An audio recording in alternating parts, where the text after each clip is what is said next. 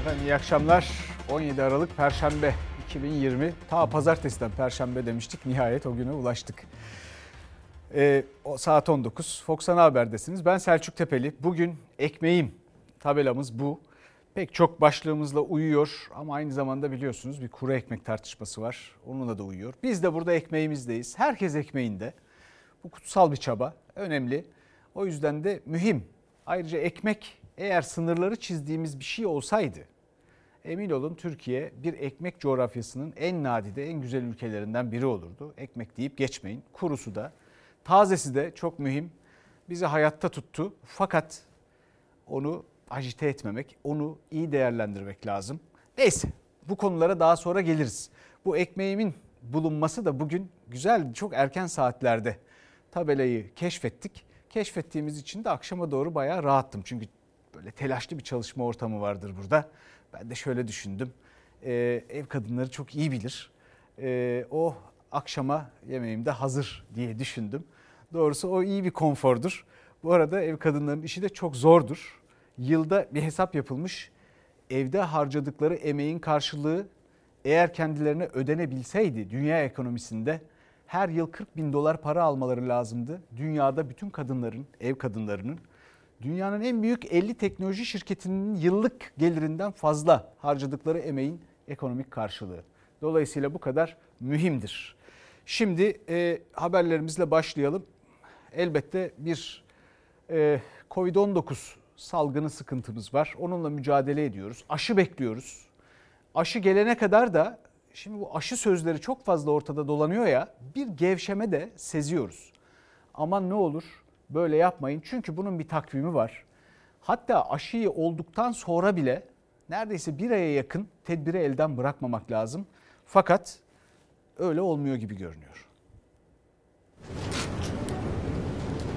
Sağlık Bakanlığı'nın bir günde 240 ölüm açıkladığı bir pandemide neredeyse her gün bir uçak düşmüş kadar insanımızı kaybediyoruz. Koronavirüs tablosundaki veriler ürkütmeye devam ederken acı gerçek yerine belirsiz bir aşı gündemiyle tedbirlerin gevşemesinden endişeli uzmanlar. Sağlık Bakanı'nın 11 Aralık'tan sonra geleceğini açıkladığı aşı hala gelmedi. Tarihte belirsiz. Ancak aşı yarın bile gelse hemen uygulanamayacak. En az 14 gün tek tek dozların laboratuvarlarda incelenmesi gerekecek. Bu da en erken Ocak demek. Sağlık Bakanı da net konuşamadı, muhtemelen dedi. Önümüzdeki günlerde Türkiye'ye geleceğini düşünüyorum. Muhtemelen ay sonu veya yılın ilk haftası uygulama başlayabilir. Aşının etkisini belki önümüzdeki yılın ilk 6 ayında görebileceğiz. O etki ortaya çıkana kadar etkili önlemler almayı tartışmamız gerekir. Ama tedbirler yerine aşı gelir gelmez salgının bir anda biteceği algısının tehlikeli olduğunun altını çiziyor tüm uzmanlar. 16 Aralık koronavirüs tablosunda da 29 binin üzerinde yeni vaka, 240 yeni can kaybı kaydedildi. Erişkin yoğun bakım doluluk oranı ise %73,7 olarak açıklandı Sağlık Bakanlığı tarafından. Her gün bir uçak düşmüş kadar insanımızı kaybediyoruz. Son zamanlarda yitirdiğimiz insanlar içerisinde yalnızca yaşlılar değil, orta ve genç yaşta olanlar da var. Sağlık Bakanlığı haftalık ve günlük raporları açıklamayı aksattığı için güncel olarak bunların dağılımlarına sahip değiliz. Sağlık Bakanı da vurguladı. Salgından korunmanın yolu henüz aşı değil. Tedbirli olmayı 2021'de de sürdürmek. Pandeminin bütün ağırlığıyla devam ettiği gerçeğini söylemeye sürdürelim. Özellikle bu aşı gündeminin çok ön plana çıkmış olması sanki sorunun bugünlerde biraz önemini azaltmış gibi görünüyor. Bu uyarının ne kadar gerçekçi olduğu İngiltere'deki araştırmalarda görüldü. Virüs 5 ülkede mutasyona uğradı. Bu da bilim insanlarına göre aşıların etkisinin değişebileceği anlamına geliyor. Durun bakalım alternatif aşı pazarlıkları da sürüyor İngiltere ile filan. Bakalım sonuçları ne olacak ama hala ortada Türkiye'nin nüfusunu bağışıklık kazanacak ölçüde yeterli düzeyde aşılayacak aşımız yok. Rezervasyonu da yok bir takım rivayetler var. Sayın Bakan da işte umuyoruz, bekliyoruz, hayal ediyoruz filan diyor. Yani bir devletin bugüne kadar Türkiye ölçeğinde bir devletin bunu bugüne kadar çoktan halletmesi gerekirdi. O yüzden siz tedbiri elden bırakmayın. Bu gündemde böyle sürecek. Biz de soracağız nerede aşılar diye. Şimdi bir de mesaiyle tabii bu arada çalışmak zorundayız. Mesai sürüyor, devam ediyor. Pek çok tedbir uygulanmaya çalışılıyor ama mesaiye gidip gelirken insanların toplu taşımda özellikle yani yan yana çok dip dibe çok kısa mesafeler e, bırakarak aralarında e, yolculuk etmeleri gerekiyor. Bu da elbette risk arz ediyor. E bakalım bu iş nasıl olacak? Çünkü şu anki Covid-19 tehlikesine göre bizim yaptığımız aşırı mesai. Sosyal mesafeyi koruyabiliyor Yok canım ne sosyal mesafesi. Sosyal mesafe falan yok yani. 4 ay evde boşu boşuna durdum. Metrobüsten şimdi indim daha. İçerisi tıklım tıklımdı ve ayakta geldik yine. Diğer yolcularla yakınlığınızı gösterebilir misiniz? Ne kadar yakındınız? Yani şu kadar şöyle. Böyle bir yakınlık Böyle, var. evet. Yani bir metre bile değil. Evet. Yani dün, dün akşam e, Topkapı tramvayını kullandım. Dip dibe gittik yani resmen. Buradaki yakınlığınızı bir gösterebilir misiniz? Şu şekilde. Ama şu an sosyal mesafeyi açtık E, açtık. Ve kapalı ortam orası. Evet. Yani bir nevi insanlar ölümü göze alıp yola çıkıyorlar artık. Ne sosyal mesafeyi koruyabilmek mümkün ne de bu şartlar altında virüsten kaçabilmek. Zaten düşmeyen vaka sayıları da bunun en net göstergesi. Tablo böylesine endişe vericiyken iş yerlerinde ve toplu ulaşımda hayat virüs yokmuşçasına devam ediyor. Nasıldı metrobüs? Otobüs bayağı kalabalık yani nefes alamıyorduk. Çok dolu kalabalık yani zaten buradan yayıldığını düşünüyorum yani İstanbul geneline buradan yayılıyor hastalık. Bugüne kadarki bilimsel araştırmalar koronavirüsün evlerden sonra en çok iş yerlerinde ve toplu ulaşımda bulaştığını gösteriyor. Gün ağarmadan başlıyor sokaklarda hareketlilik. Mesai saati yaklaştıkça duraklardaki yoğunluk da artıyor. Metro, metrobüs, otobüs dolmuş. Tüm toplu taşıma araçlarında özellikle belirli hatlarda manzara aynı. Ve bu görüntüler alınan önlemlerin yetersiz kaldığının kanıtı gibi. Bayağı kalabalık yani hiç virüs yok gibi. O etiketleri koymuşlar. Burada durun burada durun ama insanlar dip dibe. İşe yetişmeye çalışıyor insanlar. Mecburuz çalışmaya yapacağımız hiçbir şey yok. Verdikleri 1700 lira da yeter mi? Zaten evin kirası 1500 lira. 300 lira faturalar ne yiyeceğiz? Aç mı kalacağız? Cumartesi pazar herkes evine kapanacak. Şu süreçte bakın nasıl olacak. Ona millete oluyor, garibana oluyor. Sık sık evlerinizde kalın çağrıları yapılsa da sosyal mesafelerinizi koruyun uyarıları tekrarlansa da bu pek mümkün gözükmüyor. Çünkü çalışanlar iş yerlerine gitmek zorunda ve özellikle işe giriş çıkış saatlerinde başta metrobüs olmak üzere birçok toplu taşıma aracında yoğunluk yaşanıyor ve çok fazla yolcu sayısından dolayı da sosyal mesafeyi korumak imkansız hale geliyor. Bu da virüsün yayılması için uygun ortamı sağlıyor. Salgının toplu ulaşımda yayılmasının en büyük nedeni kapalı ortamda sosyal mesafenin uzun süre aşılması. Maske takmak bile bu durumda korunmaya yetmiyor. Üstelik yolculuğun sona ermesiyle tehlike bitmiyor. İş yerleri de büyük risk. Koşulları oluşturulmuş bir kapanmanın gündeme getirilmesi gerekir. Bu bağlamda insanların ne toplu ulaşımda ne de iş yerlerinde virüse maruz kalmayacağı bir süreye ayarlamamız gerekir. Yeniden açılma sırasında da herkesin aynı saatlerde işe gitmeyeceği, esnek çalışmanın uygulanabileceği ama bu esnek çalışmanın tek başına kamu sektörüyle sınırlı kalmayacağı bir çalışma düzeninin karşımıza çıkarılmasına ihtiyaç var. Ben sağlık memuruyum. Kendi aracım olsa mesela şu anda araç tercih edeceğim ama öyle bir şansım yok. E, mecburen toplu taşıma bineceğim. Hep kalabalık oluyor. Virüsler daha çok çoğalıyor. Ee, ve hayatımız tehlikeye giriyor. İnsanlar evde kalsa daha iyi olur. Şimdi Nazlı Yere Basmaz'la benim hikayemde çok ilginç bir söyleşi var. Söyleşi doktorların nasıl bir çıkmazda hissettiğini anlatıyor kendilerini. 36 saate uzanan çalışma saatleriniz ve aldığınız maaşın özellikle de e, döviz kuru üzerinden değerlendirdiğinizde aslında çok küçük bir miktara tekabül ediyor olması, Türkiye'deki ekonominin stabilitesini yitirmiş olması, özellikle de hekime şiddet gibi unsurlar eklenince e, ve meslek hastalığı sayılmaması, koronavirüs döneminde bu kadar yoğun ve e, azimli bir şekilde çalıştığı halde sağlık çalışanlarımız ve hekimlerimiz bütün bu faktörler bir araya gelince ister istemez artık çözümü biraz e, ülke dışında aramaya başladıklarını düşünüyorum. Biraz benim gibi yani. Sağlık çalışanlarının mesleklerini ülkeleri dışında yapmak istemelerinin gerekçelerini ard arda sıralıyor Dilan Şanlı. Salgın döneminde o nedenlerin başında Covid'in meslek hastalığı sayılmaması var. Hayatlarını kaybediyorlar. Son 3 günde 12 sağlık çalışanı daha vefat etti. Şanlı da 2 yıllık doktor ve İngiltere'de nöroloji kliniğinde çalışıyor. Eğitimi sırasında yerleştiği ülkeye gittiğinden bu yana meslektaşlarının sorularını yanıtlar oldu. Özellikle sosyal medya hesaplarım üzerinden bana ulaşmaya çalışan birçok insan oldu. Tabii ki bunların çoğunluğu doktor ve sağlık çalışanı olmakla beraber işte mühendislerden, lise öğrencilerinden bile henüz İngiltere'ye ya da yurt dışına Avrupa'ya nasıl yerleşebilirim? Lütfen bize yol gösterin gibi birçok talep geldi, birçok soru geldi. Facebook grubunda herhalde 7000'den fazla kişi vardı ama bu sağlıkçılar için olan grup. WhatsApp gruplarımızda zaten 257 kişi kontenjanlı ve dolu hepsi. Yani Kaç 3 ya da grubu var? 3 ya da 4 WhatsApp grubumuz var ve hepsi dolu. Sağlık çalışanlarından çözümü yurt dışında arayanların sayısı her geçen gün artıyor. Türk Tabipleri Birliği'nden farklı ülkede görev yapmak için gerekli olan iyi sicil belgesi alanların sayısı 2012 yılında 59'du. 2019'da 906'ya ulaştı. İyi sicil belgesini de alıp onların Sağlık Bakanlığı'na kaydınızı olup yerleşiyorsunuz demek. Yani artık son aşamaya gelmiş hekimlerden bahsediyorum. Yani bu sayı şu an 906 gibi görünebilir ama arka planında belki de binler var. Türkiye'de sağlık çalışanlarını özellikle pandemi sürecinde en çok yaralayan koronavirüsün meslek hastalığı sayılmaması ve gördükleri şiddet. Koronavirüsten hayatını kaybeden hekimlerin ailelerine 60 bin pound tazminat veriyor devlet. Sadece 60 bin poundla da değil.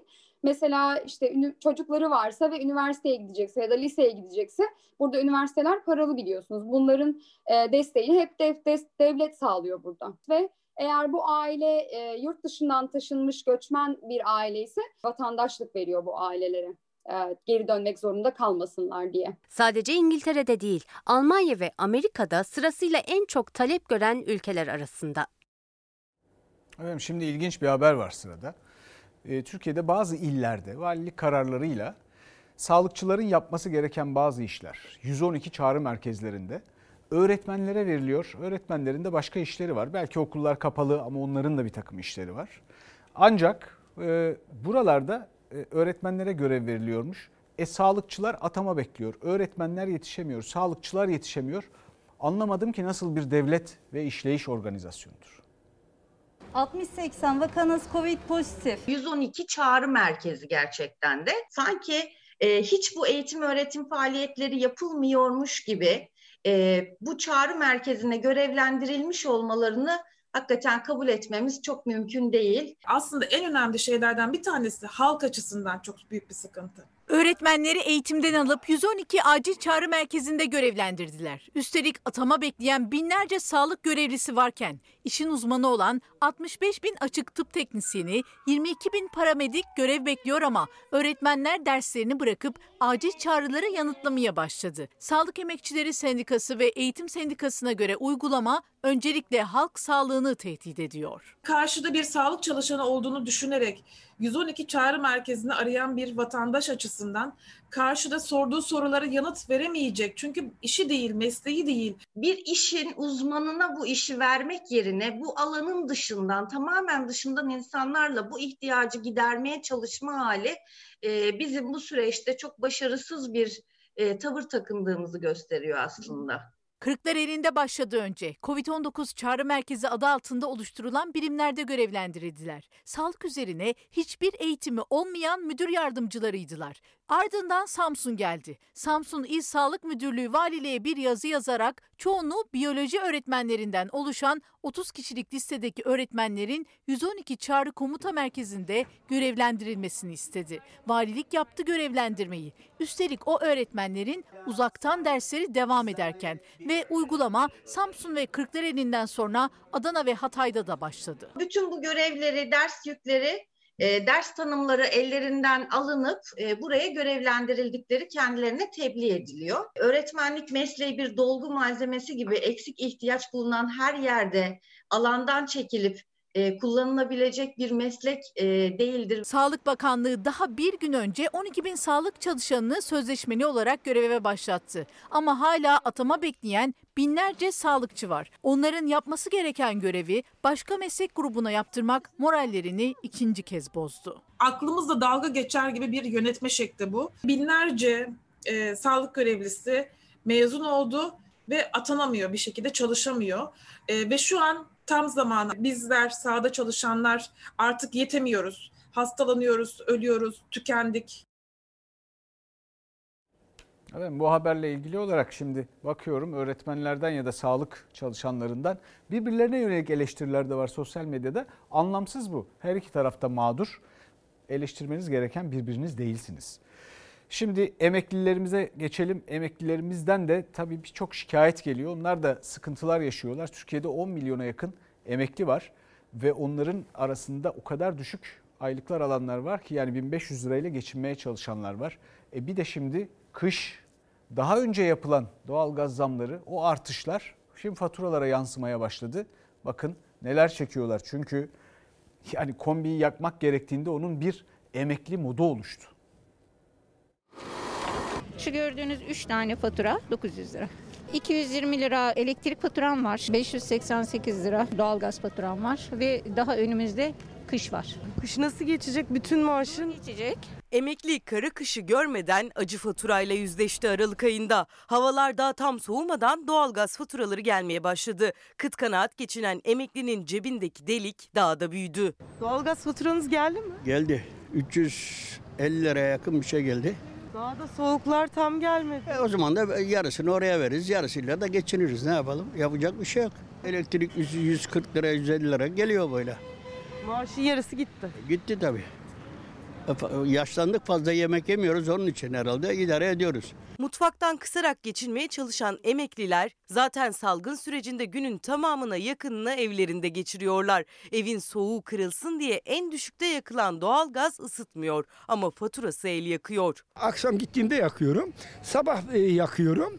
Şimdi geldiğimde kapattım.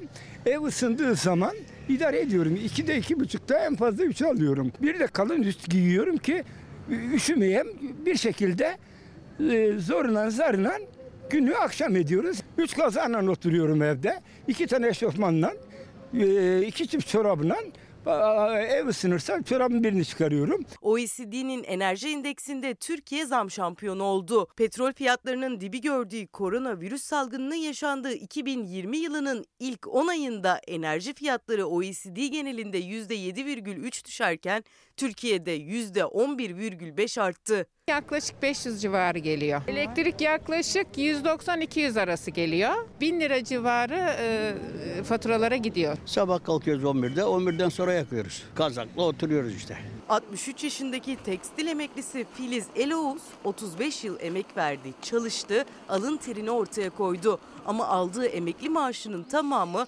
faturalara ve mutfak masraflarına gidiyor. Başka hiçbir şeyimiz yok. Ne kadar giriyor eve? Komik bir rakam giriyor. Ne kadar? Ee, 2000 küsür civarı. Nerelere harcıyorsun? Ee, faturalara gidiyor hayatım. Ben şu anda e, maaşımı aldım ve 1000 lirasını ortalama 940 lirasını faturaya verdim. Doğalgaz peki geldi bu. 88 lira geldi. Gösterebilirim. Yani Korkunç bir rakam. En yüksekte mi yakıyorsun? Hayır. Normal emekli modunda yakıyoruz. İnanın e, polarla oturuyoruz evde. Ben bir izleyici mesajı okuyalım. Ee, bir izleyicimiz demiş ki e, abi kaç gündür e, mecliste görüşmeler var biliyorsunuz bütçe görüşmeleri. Her türlü şey konuşuluyor, haber oluyor. Fakat asgari ücret zammı ne oldu belli değil. Kimse de konuşmuyor. E, bir yeni teklif yok, bir şey yok, gelişme de yok. Gerçekten gündeme de pek geldiği yok. Gerçi bugün onunla ilgili bir haberimiz var ama değerli izleyicimiz bunun yine geçiştirilmeye çalışıldığı kanaatinde. Şimdi de e, bir başka tartışma konusu bütçe görüşmelerinden yine. Bütçe görüşmelerinde vatandaş mutfağı, Beştepe mutfağı tartışması çıktı. Sarayda yediklerini bir sayalım. Ejder meyvesi, efuli, liçi meyvesi eşliğindeymiş. Aloe vera, Starex meyvesi eşliğinde, pataşur içerisinde çerkez tavuğu neyse bu artık. Okuyamıyoruz bile yani söyleyemiyoruz bile. Sarayda bunları yiyor.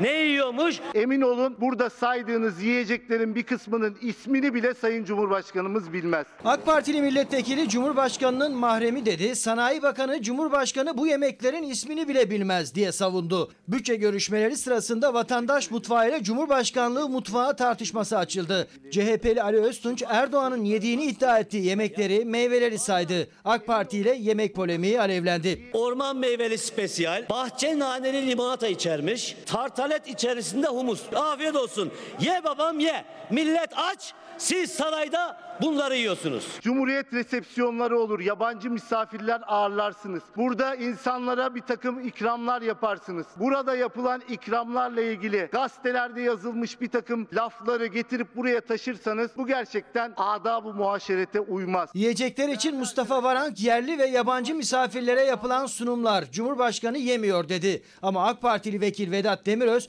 Cumhurbaşkanının mahremi olduğunu söyledi. Bir başka AK Partili vekil ise Ali Öztunç'a meclis lokantasında yediğini iddia ettiği tahinli kabak tatlısı üzerinden yüklendi. Sizler sarayda ejder meyvesi yiyorsunuz ama milletin çocukları bir portakala bir mandalina hasret. Sarayda bunları yiyor. Ne yiyormuş? Tartalet içerisinde humus yiyormuş. Yani şunu yiyor bunu yiyor demek çok mu hoş? Cumhurbaşkanlığı külliyesindeki yemekhaneye gitsinler. Baksınlar insanlar ne yiyor? Şatafat içerisinde yaşayanlar sürekli bir fakirlik edebiyatında bulunuyorlar. Ben bu akşam yemeğimde hamsi yedim ama Kahramanmaraş milletvekilimiz kabak tatlısını tahinli yedi.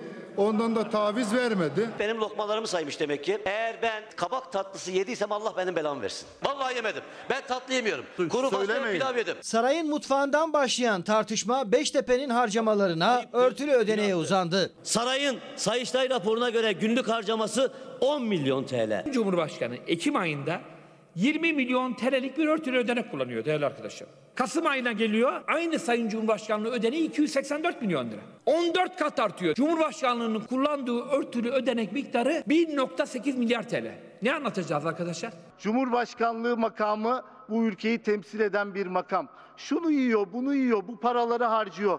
Bakın Cumhurbaşkanlığı bütçesinin tamamını getirip diyorsunuz ki günlük harcaması şu kadar. O bütçenin içerisinde Afganistan'daki Mehmetçiğimize para gidiyor. Bunları Cumhurbaşkanı kendine mi harcamış oluyor? Harcamaların miktarına ilişkin bilgi vermedi Varank ama paylaşılan rakamlara karşı çıktı. İktidar ve ana muhalefetin yeni gündemi Beştepe'nin mutfağı oldu. Şimdi tabii bunun üstüne, buradaki menünün üstüne, telaffuzu zor menünün üstüne bir de bir tartışma daha var. Sürüp gidiyor yükselerek tansiyon üstelik. Kuru ekmek yiyorlarsa demek ki aç değiller diyen bir AK Partili milletvekili var biliyorsunuz Denizli milletvekili. Şimdi e, biz ondan daha az daha iyi ifade edemeyeceğimiz için e, hiç dokunmadık yine. E, fakat orada e, tartışmanın yeni yeni boyutları var. Türkiye'de yoksulluk var, açlık var. Günlük 33 TL'ye mahkum esnaf var. Günlük 39 TL'ye mahkum çalışan var. Rezillik bu. Yazıklar olsun. Sizin bir eliniz yağda, bir eliniz balda, bir eliniz börekte ama millet kuru soğana muhtaç, kuru ekmeğe muhtaç durumda. Şimdi fakirlikten burada dem vuruluyor, fakirlikten bahsediliyor. Sosyal yardımlardan bahsediyoruz. Verdiğiniz sosyal yardımlarla övünmeyin deniyor. Türkiye'nin hiçbir problemi yok aslında. Biz farkında değiliz. Münferit hadiselerle karşılaşıyoruz gibi bir anlayışı sergiliyor bakanlar. Yoksulluk ortada yok yani birkaç kişi yoksul kalmışsa ona da bin lira veriyoruz. Problem çözülüyor. Siyasetin gündeminde vatandaşın ekonomisi var. AK Partili milletvekilinin kuru ekmek yiyorlarsa demek ki aç değiller sözleri üzerinden yoksulluk tartışması devam ediyor. Millet aç deyince hoplamayın arkadaşlar millet aç. Perişan evet herkesin midesine bir şey giriyor. Kuru ekmek giriyor. Kuru ekmek iyi. Hah bu tutanağı alacağım. Boğazından kuru ekmek geçtikten sonra bir insanın ben açım demesini bu garabeti anlamakta mümkün değil diyorlar. Vatandaşlar ekonomik buhrandan of of diye inlerken açlık yok. bir kuru ekmeği 83 milyona layık gören milletvekili. Şahintin'in şok eden çıkışı sonrası AK Partili Hüseyin Yayman o anlarda öyle demedi diyerek o sözleri reddetmişti. Günler sonra yanlış anlaşılma oldu. Türkiye'nin sıkıntılarını biliyoruz dedi. Ben sadece orada izleyiciydim. Yanlış anlaşılma oldu. Ben bunu kastetmedim dedi. Bunu duydum. Türkiye'nin yaşadığı sorunları, sıkıntıları biliyoruz. Genel cevap vereyim. Maalesef yoksulluğun ciddi şekilde vatandaşın günlük hayatını derinden etkilediği büyük bir ekonomik krizin içinden geçiyoruz. Halkımız feryat ediyor. Allah'a çok şükür bugün para da var, mal da var. 83 milyonun yoksulluğun üstüne kara bir örtü örterek vatandaşlardan gizlemeye çalışıyorsunuz. Muhalefet yoksulluğun artık normalleştiğine, adeta yaşam tarzı olduğuna vurgu yaptı. İktidarsa tam aksi cümleler kurdu. Türkiye'de aylık 899 TL ile yaşamaya çalışan tam 11 milyon 641 bin kişi var. Aylık 763 TL ile geçimini çalışan 2 milyon 600 bin kişi var. Devlet hiç vergi almasın, kimse vergi Sayın vermesin ama sürekli birilerine devlet para versin, maaş versin, sürekli kaynak aktarsın. Kuru ekmek, kuyruklar ve yoksulluk siyasetçileri böyle konuşturdu. Vatandaşsa ekonomisinin peşinde. Şimdi bu ekmeğim dedik tabelada hashtag'te biliyorsunuz. Bu o kadar geniş e, ve acayip bir konu ki. O kadar bizim kültürümüzde yeri var ki sadece bizim kültürümüzde de değil. Ne dedik başlarken? Eğer bir coğrafyanın sınırlarını ekmekle çizsek o coğrafyada çok özel bir yeri olur Türkiye'nin. Çünkü en zor zamanlarımızda ekmek yedik, hayatta kaldık. Zaman zaman kuru ekmek yedik. Ekmeğimizi bölüştük. Pek çok sözümüz, kültürümüzün pek çok parçası bunun üstüne. Ve emin olun o coğrafyanın adı da Avrupa'dır. Eğer ekmekten sınırları çizersek ekmek ve Türkiye Avrupalıdır. Şimdi bu ekmek meselesiyle bağlantılı kuru ekmekle veya işte e, yediğimiz, bölüştüğümüz ekmekle bağlantılı bir başka gelişme var. Tahılda gümrük vergileri yine sıfırlandı ithalat için. Ekmeğin e, ham maddesi. Peki niye sıfırlandı? Biliyorsunuz biz katma değerli ürünler üretiyoruz diye ithal ediyoruz diyor Tarım Bakanı. Sayın Tarım Bakanı öyle açıklıyor durumu. Benim anlamadığım şu. Madem başka bir şey üretip daha çok para kazanmak için ithal ediyoruz. O zaman niye gümrük vergilerini indiriyoruz? Devlet eğer bir hesap hatası olmasa, bir yerde bir sıkıntı bulunmasa, tedarik sıkıntısı bulunmasa, planlama doğru yapılmış olsa, bu ülkede yeterince tahıl üretiliyor olsa alacağı paradan vazgeçer mi? Biraz önce Sayın Bakan ne dedi? Efendim işte kimse vergi vermesin isteniyor. Olur mu öyle şey? Devlet vergi almasın. E almıyor işte. Niye almıyor peki? Madem her şey planlıydı. Madem acil bir ihtiyaç gibi ithalat yapılmıyor. Gümrük vergisini niye sıfırlıyor devlet ve kendi alacağı vergiden bunca zor zamanda ekonomik olarak niye vazgeçiyor? Demek ki yetmiyor. Demek ki planlama yapılamamış. Demek ki üretilen yetişmiyor. Demek ki bu işi bu işi yapmaya çalışanlar beceremiyor. Şimdi bu büyük bir meseledir. O kadar bir büyük bir meseledir ki bakın bu tarımla ilgili bir haber geldiğinde bununla ilgili başka bilgilerde paylaşacağız. Asgari ücretlinin geçimine doğrudan etki eden bir şeydir. Ha bu arada asgari ücretlinin vergileri var bir de. Şimdi asgari ücret henüz belli değil. Henüz bir teklif bile yok. Görüyoruz, bakacağız bakalım, izliyoruz ne olacak. Ama asgari ücretliden bir de alınan vergiler var. Bir bakın sıralandığında doğrudan alınanlar ve sokağa çıktığı andan itibaren dolaylı alınanlar nasıl bir toplama ulaşıyor.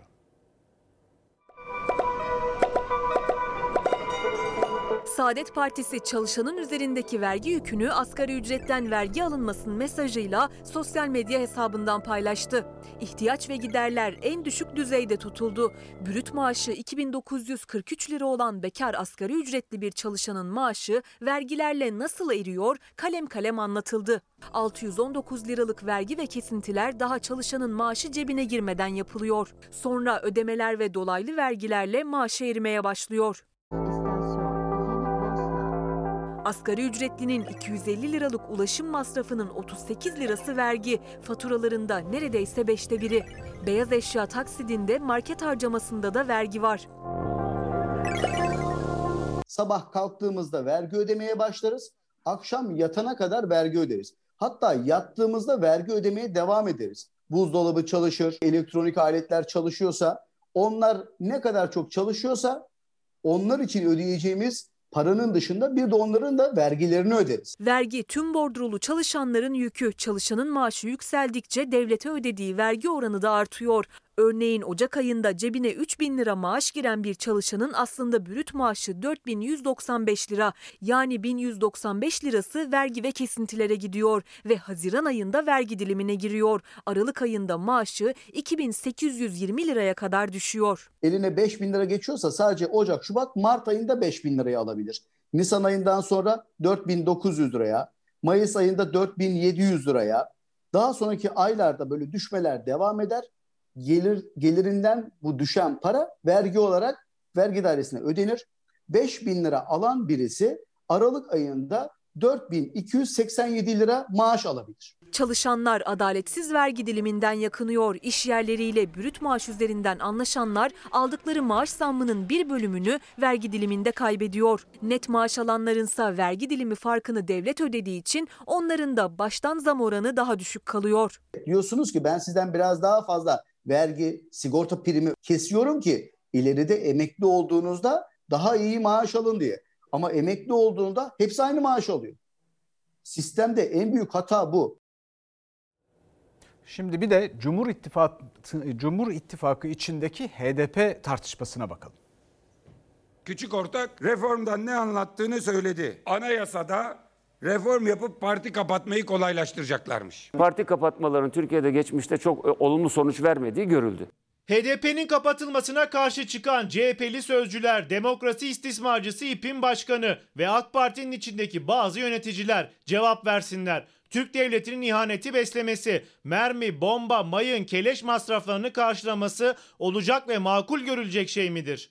Devlet Bahçeli direkt Numan Kurtulmuş'u hedef alıyor. Ağzına geleni söylüyor. Bir zamanlar yol arkadaşlarını, dava arkadaşlarını kimselere feda etmemekle övünen Recep Tayyip Erdoğan. Gün Bülent Arıncı kapının önüne koyduktan sonra şimdi Numan Kurtulmuş restiyle sınanma günüdür. MHP lideri Devlet Bahçeli'nin HDP kapatılmalıdır çıkışı AK Parti Genel Başkan Vekili Numan Kurtulmuş'un parti kapatmak olumlu sonuç vermedi cevabı. Ardından Bahçeli'nin isim vermeden Numan Kurtulmuş'u muhalefet safına katıp söylediği zehir zemberek sözler. Cumhur İttifakı'nda yeni çatlağın resmi dedirtti muhalefete. İktidar ortaklar arasında her gün görüş ayrılıkları etrafında karşılıklı ayar vermeler söz konusu oluyor. Bahçeli bunu sadece bir politik malzeme olarak kullanıyor her gün görüştüğü, herhalde rahatlıkla görüşebildiği Sayın Cumhurbaşkanı'na o mesajı veriyor. Cumhurbaşkanı Erdoğan Bahçeli'den gelen HDP kapatılsın çağrısına henüz ses vermedi. Numan Kurtulmuş'un parti kapatmaya kapı aralamayan açıklamalarına karşı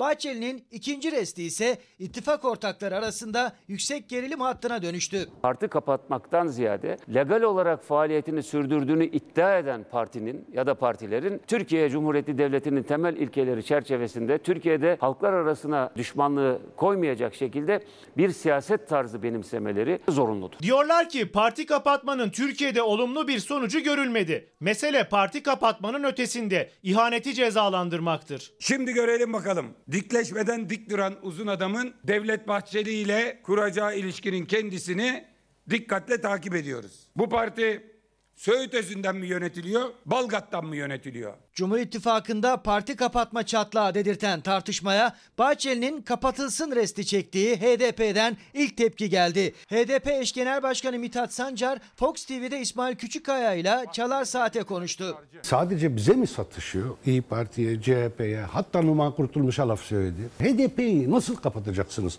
HDP bir bina, dört duvar bir kapı, bir pencere değil ki. 15 milyon destekçisi olan bir siyasi partidir. Bu ülkede demokrasiyi kapatalım demektir. Sadece bir seçim kazanmak için devletin kırmızı bültenle aradığı terör liderlerinden birini TRT'de ağırlayan kimlerse, ona cevaz veren kimlerse, Sayın Cumhurbaşkanı da Sayın Bahçeli de o sürecin içindedir.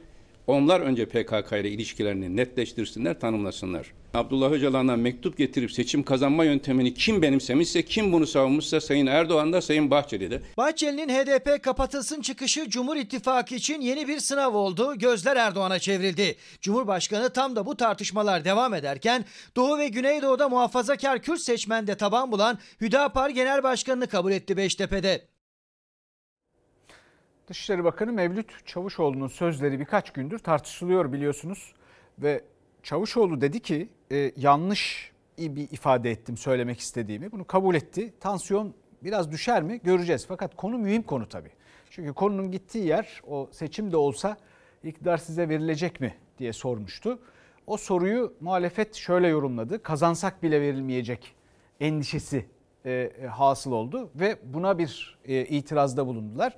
O da yani millet vermeyecek e, demek istediğini ifade etmeye çalışıyor. Fakat işte bütün bunun e, yarattığı yansıma, e, bütün bunun yarattığı tartışma ilginç. Haberi izleyelim. Onunla ilgili söyleyeceklerimiz var. Seçim olsa da iktidarın size verilmeyeceğini biliyorsunuz. Bu milli idarenin ayaklar altına alındığı bir cümledir. Seçim olsa da size vermezler derken yanlış bir ifade kullandım. Seçim olsa da halkımız size iktidarı vermez niyetiyle yanlış bir kelime çıktı. Ben onu kabul ediyorum. Muhalefete karşı kurduğu tartışma yaratan sözlerine 3 gün sonra yanlış ifadeydi diyerek açıklık getirdi Dışişleri Bakanı Mevlüt Çavuşoğlu. Ama muhalefet pek ikna olmadı. Maalesef Sayın Çavuşoğlu o günkü ifadeleriyle kendisini tutanakların dibine gömmüştür. Aklı gitti, bilinçaltı ortaya döküldü. Ben o niyetle söylemiş olsaydım tüm muhalefet milletvekilleri ve grup başkan vekilleri hemen oracıkta çıkar hepsi beni eleştirirdi. Sayın Bakan'a bir çağrım olacak. Bir defa bu bütçeyi tasarruflu kullanın. Çünkü yılın ikinci yarısında biz devralacağız bu bütçeyi. Ülkede seçim yok. Seçim olsa da iktidarın size verilmeyeceğini biliyorsunuz. Yoksa darbe beklentiniz mi var? Vermeyen kim? Gizli özne. Kime güveniyorsun? Partili Genelkurmay Başkanı'nı Milli Savunma Bakanı yaptın ona mı güveniyorsun? Tartışma bütçe görüşmelerinde Meclis Genel Kurulu'nda başladı. Muhalefet Çavuşoğlu ne demek istedi diyerek cümlelerinin peşine düştü. Çavuşoğlu seçim olsa da size iktidarın verilmeyeceğini biliyorsunuz sözleri için yanlıştı ama niyetim halkın muhalefete oy vermeyeceğiydi dedi. Benim söylediğimi hiç başka yere çekmesinler. Çekmesin. Seçim olsa da dedim iktidarı size vermezler. Burada halkımızı kastettim. Buna tepkiyi biz verdik ve bu tepki Beştepe'den de geldi. Çavuşoğlu koltuğunun risk altında olduğunu fark edip maalesef o gün kontrolü kaybetti. Mevlüt Çavuşoğlu'na da söz olsun. Seçimden sonra Dışişleri Bakanımız görevi teslim alırken o odada olacağım. Çayları söyle geliyorum. Milletimiz ne derse olur. Çavuşoğlu sözlerini düzeltti ama polemiğin kaynağı erken seçim siyasetin gündeminden düşmüyor. Benim kanaatim 2022'den önce seçim olmaz. İktidar buna razı mı? O ayrı bir konu. Karar da verecek zaten Sayın Cumhurbaşkanı'nın kendisi. Seçimler zamanında yapılacak. Cumhur İttifakı'nın tüm yetkilileri, Cumhurbaşkanımız Sayın Bahçeli zaten bunu açıkladılar. Sayılı günler tükendi. Yolun sonu görünüyor. Yolun sonu AKP'ye görünüyor bu veda bütçesiyle. Efendim bu ülkede böyle şeylere yani kimin yöneteceğine millet karar verir. Bu bu ülkenin geleneğinde tam da ekmek gibi ve üstelik sandığından çok daha derin bir biçimde vardır. Yani neden bahsediyoruz? Demokrasi, demokrasi kültüründen. Evet her şeye rağmen demek istiyorum. Çünkü şimdi bazı insanlar da şunu diyebilirler. Ya işte darbeler tarihi falan filan ne saçmalıyor bu adam? Ben de size bir kitap öneririm. Kanadalı bir tarihçinin yazdığı bir kitap. İsmi Ariel Salzman. Ve onun yazdığı kitapta, Türkiye ile bir alakası falan yok bu arada. Yazdığı kitabın referansları çok daha global, uluslararası ve batılıları suçluyor. Diyor ki Türkiye'nin Osmanlı'dan itibaren son 300 yıllık demokrasi çabası ve geleneğini siz Birinci Dünya Savaşı'ndan sonra sadece e, cephedeki e, veya sonrasındaki anlaşmalarla filan e, yaptığınız o ülkeye verdiğiniz hasarla e, e, efendim sınırlı değil. Yaptığınız şey bütün arşivlerde demokrasi tecrübesini Türklerin, Türkiye'nin silmektir ve bu insanlığa karşı bir suçtur diyor. Gerçekten de bir de o açıdan bakın. Hiç bu türden sözler yüzünden kaygılara kapılmayın. Niye? E düşünsenize Osmanlı'da iki tane parlamento kuruldu. Hatta üç tane. Ve Fransız devriminden sadece 50-60 yıl sonra bu türden çabalar ve çalışmalar başladı. Yani Fransız devriminden 10 gün sonra biliyorsunuz parlamento kapatıldı filan ya. Bu boşu boşuna olabilecek bir şey değil. Bir sultanın yetkilerinin sınırlandırılması. Düşünsene bütün ülke babasının zannediyor bu adam. Öyle suni gerekçelerle ya da hareketlerle olamaz. Ondan sonra o 3. parlamento Türkiye Büyük Millet Meclisi haline dönüştü. Yani bu ülkede demokrasi sanıldığından daha derinlikli. Bunu bizim söylememize gerek yok. Dünyada bunu anlatanlar var. Bakmak lazım. Şimdi e, Türk siyasetinde de işte hareketlenme var. Ortada bir seçim yok ama yeni partiler, yeni isimler, yeni sloganlar açıklanıyor. Hayırlı ve uğurlu olsun muhteşem bir şey. Bundan sonra kalbimiz bütün Türkiye için atacak. Bıktık artık tükendik bu düzene dur dedik. Sarı güldür liderimiz biz değişim partisiyiz. İki kalp ve kalpleri birbirine bağlayan Yıldız'la yeni kurduğu Türkiye Değişim Partisi'nin amblemini tanıttı Mustafa Sarıgül. Yeni kurduğu partisinin tüm hazırlıkları tamam. Siyasette hareket artıyor. MHP'den ihraç edilen bağımsız ordu milletvekili Cemal Engin Yurt da Demokrat Parti'ye geçti. Bağımsız olarak milletvekilliği yapmayı Türkiye Büyük Millet Meclisi de milletvekiline layık görmüyor. Ne konuşma fırsatı veriyor ne söz veriyor. Cemal Engin Yurt daha etkin politika yapmak gerekçesiyle artık Demokrat Parti'de bir süredir hazırlıklarını sürdüren Mustafa Sarıgül de törenle partisinin amblemini tanıttı. Türkiye Değişim Partisi'nin amblemi Trakya ve Anadolu'yu simgeleyen iki kalp ve Avrupa ile Asya'yı birleştiren yıldızdır. Hizmet aşkı ile. Türkiye Değişim Partisi'nin gençlik kollarının bayrağı sarı, kadın kollarının bayrağı mor çatıdan esinlenerek mor oldu. Partinin genel bayrağının rengi ise kırmızı. 81 ile gönderilecek bayraklar. Ankara'da 21 Aralık'taki parti tanıtımında açıklayacağı parti müziğini de logo tanıtım toplantısında beğeniye sundu Sarıgül. Fark etmiyor dini dili sarı gül ülkemin Ümit gülü Gözler'den efendim. giden yolu biz Efendim izleyicilerimiz diyor ki ekmeğimizi ekmeğimiz işimiz olsun ki kazanalım ve bölüşelim. Bir başka izleyicimiz de e, emekli maaşı asgari ücretin altındaysa yaşamak mucizedir. Memleketimde ekmeğim ah ekmeğim demiş bir izleyici. İşte biraz önce kaldığım yerden belki bir dakikada devam ederim. Bu ekmeğimizle, ekmeğimizin hikayesi kökleriyle Türk milletini, Türkiye'nin emin olun e, demokrasisi de yabana atmayın. Gazi Mustafa Kemal Atatürk'ün büyük çabası ve dehasıyla gerçekten uluslararası manada kıymetli bir hikayeye dönüşmüştür. O öyle kolay bir kuşkulanılacak bir şey değildir, kaygılanacak bir şey değildir. Efendim şimdi e, Konya'ya gideceğiz. Konya'da bir maden, kömür madeni e, ve tarım alanı tartışması var. Bu maden ve tarım alanı e, çelişkisi anlaşmazlığında bilirkişi demiş ki tarım alanı olarak kamuya daha faydalı. Bunu da dünya gözüyle görmüş olduk. Mart ayında acele kamulaştırma kararı çıkartılarak elimizden alınan topraklar Temmuz ayından beri kazılmakta. Şimdi şu bayrağı taşıyorum ya ben. Bu bayrak benim, bu millet benim, bu toprak benim. Bilirkişi heyeti de köylülere hak verdi. Çavuşçu Göl'e maden ocağı açılmasındansa alanın tarım arazisi olarak kalmasını halk adına daha faydalı buldu. Yaşam mücadelesi veriyoruz. Biz üretmek istiyoruz, yaşamak istiyoruz. Temiz hava solumak istiyoruz. Konya'nın Ilgın ilçesindeki Çavuşçugöl köyünde kömür ocağı istemeyen köylüler projenin iptali amacıyla yürütmeyi durdurma davası açtı. Mahkeme bilirkişi atadı. Bizler sağlıklı ürünler yetiştirmek istiyoruz. Kanserojen ürünler yetiştirmek istemiyoruz. Çavuşçugöl'e giden bilirkişi heyeti hazırladıkları raporda arazinin maden ocağı olarak kullanılmasında kamu yararı bulunduğunu belirttiler. Fakat bir de itirazları vardı. Raporda arazinin tarımsal alan olarak kalmasında daha üstün kamu yararı vardır denildi.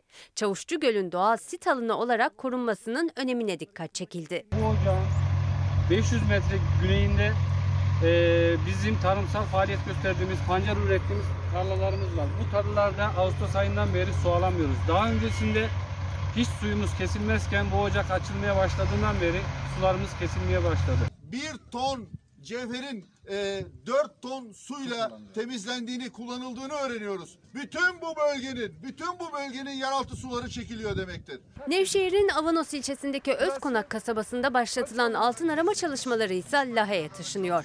Çevreciler Kanadalı maden şirketinin yönetim kurulu üyeleri hakkında Hollanda'daki Uluslararası Ceza Mahkemesi savcılığına suç duyurusunda bulunacak. Şirketin insanlığa karşı suç işlediğini öne sürecekler. Anayasa bizi yaşama hakkını veriyor. Ayrıca diyor ki yeraltı ve yerüstü zenginlikleri devlete aittir diyor. Kanadalı emperyalist şirketlere ait değildir. Efendim tarım kredi kooperatiflerine çiftçilerin borçları 3 ay ertelendi. Bunu da duyuralım. Burada dertlerini paylaşıyoruz. Yani küçük de olsa bir neticedir. İnşallah işe yarar, herkesin işine yarar ve devamı gelir. Böyle hayatı kolaylaştıracak kararların. Şimdi e, bir ödül haberimiz var Fox Haber'e.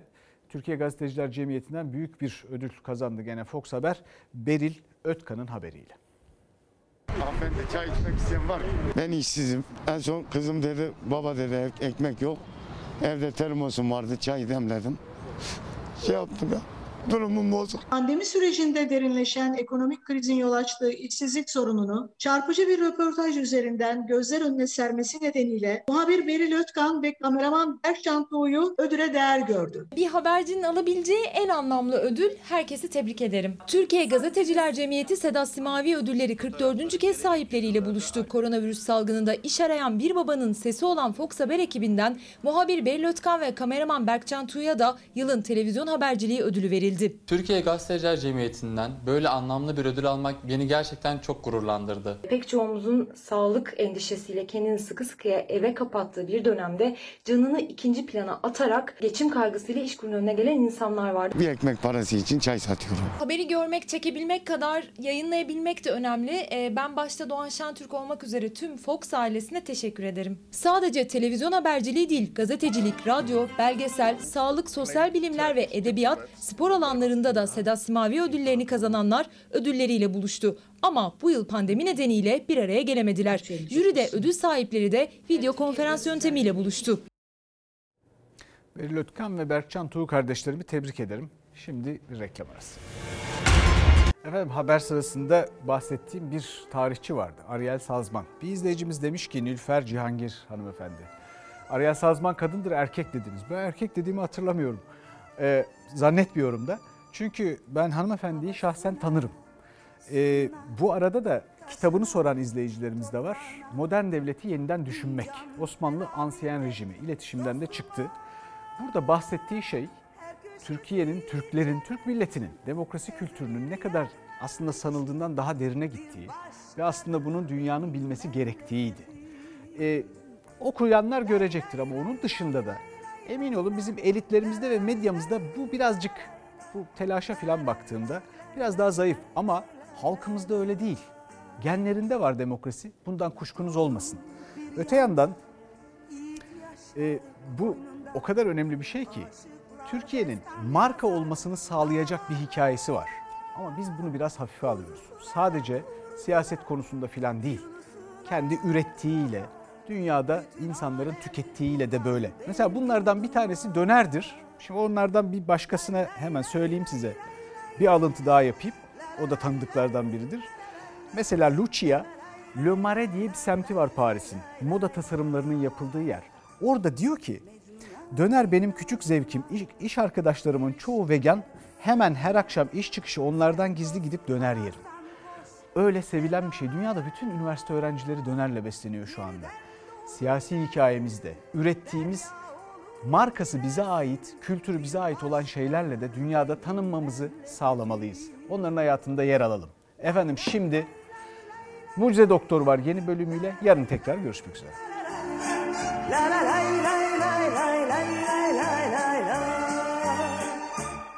Gözü pek